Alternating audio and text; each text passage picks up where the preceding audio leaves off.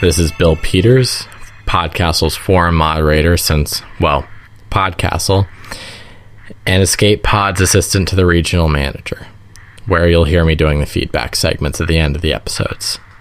Merlin, the British TV series by the BBC, has had its ups and downs, but at its best, it can be one of those rare shows where the scenes can be allowed to go quiet and be carried by the acting and not the music. It's what separates it from its American counterpart, Smallville. Both series are centered around the young life of one of their country's great heroes, though obviously one of the supermortals is of a much more recent vintage. Both shows share their basic conceit of here they are, young.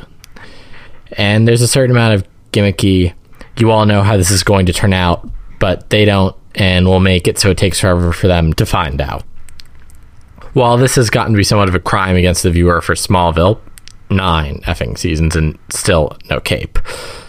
Merlin's shorter seasons and better and far more even writing and acting show how the young insert name of character genre should be written. Though, you know, I'm not sure anything will surpass Young Frankenstein in that category. And, you know, it's worth a moment to say why that is. The problem with the young versions of well known heroes is that Harry Potter aside, they're usually well into their adulthood before they're called up to defeat the evil empire or try to cut off the weird green guy's head. So, for the most part, unless the shows are willing to move the great events forward in the lifetime of the hero, they have to turn the circle of the hero's journey into more of a figure eight, or reinvent ways to pull the character back to an even more primitive state so that he can progress to the level of doneness that we find him at in the beginning of their journeys. In a lot of ways, Merlin is a good character to create a young version of because of the advanced age and mythical powers he's possessing when we normally see him. But this show clearly decided they needed a fair bit of the rest of Camelot there along with him to carry the series, instead of having it just be Merlin bopping about on his own and creating a slightly more original mythos for the character to be in. Though there is not a short supply of novels that have taken that tack with Merlin. The show transmogrifies a fair bit of the common backstory, keeping most of the basic setting and structure and then changing the characters. For example, Guinevere is reduced in station to a serving maid of Morgan Le Fay and is played by Angel Coulby, who is of mixed race.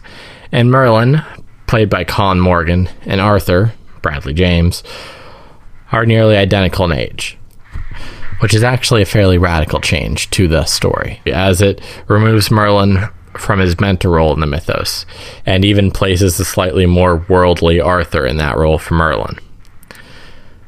The show has monster of the week tendencies, set against the slow discovery and growth of Merlin's magic, and the unkindly reign of Uther Pendragon, played by Anthony Head, who has made it his life's goal to wipe out magic in the kingdom. An initiative which, given the weekly monsters, doesn't appear to be going so well. The show models the persecution of magic on the persecution of minority religions though religion is otherwise largely and oddly missing from the show. The show does not shy away from calling magic the old religion, but the implied Christianity of Uther and Camelot is largely or entirely unseen. The story also awkwardly deals with the inclusion of characters like Lancelot and Mordred, shifting their place in the mythos in ways that seemed confused and imprecise rather than anything else. Mordred is an angelic preteen which, given that Dante reserved a spot in the ninth circle of hell for that character, makes it seem like they're trying a bit too hard to make the point that great evil can come from anywhere. Merlin, the show, succeeds in what it sets out to do, but it's easy to see where they could have pushed further off the beaten path for Arthurian legends. With the titular character inhabiting more traditionally sidekick role instead of as the official hero, the Beeb's given us a new, if at times frustrating, take on ground that is at least not so recently well trod as, say, Robin Hood.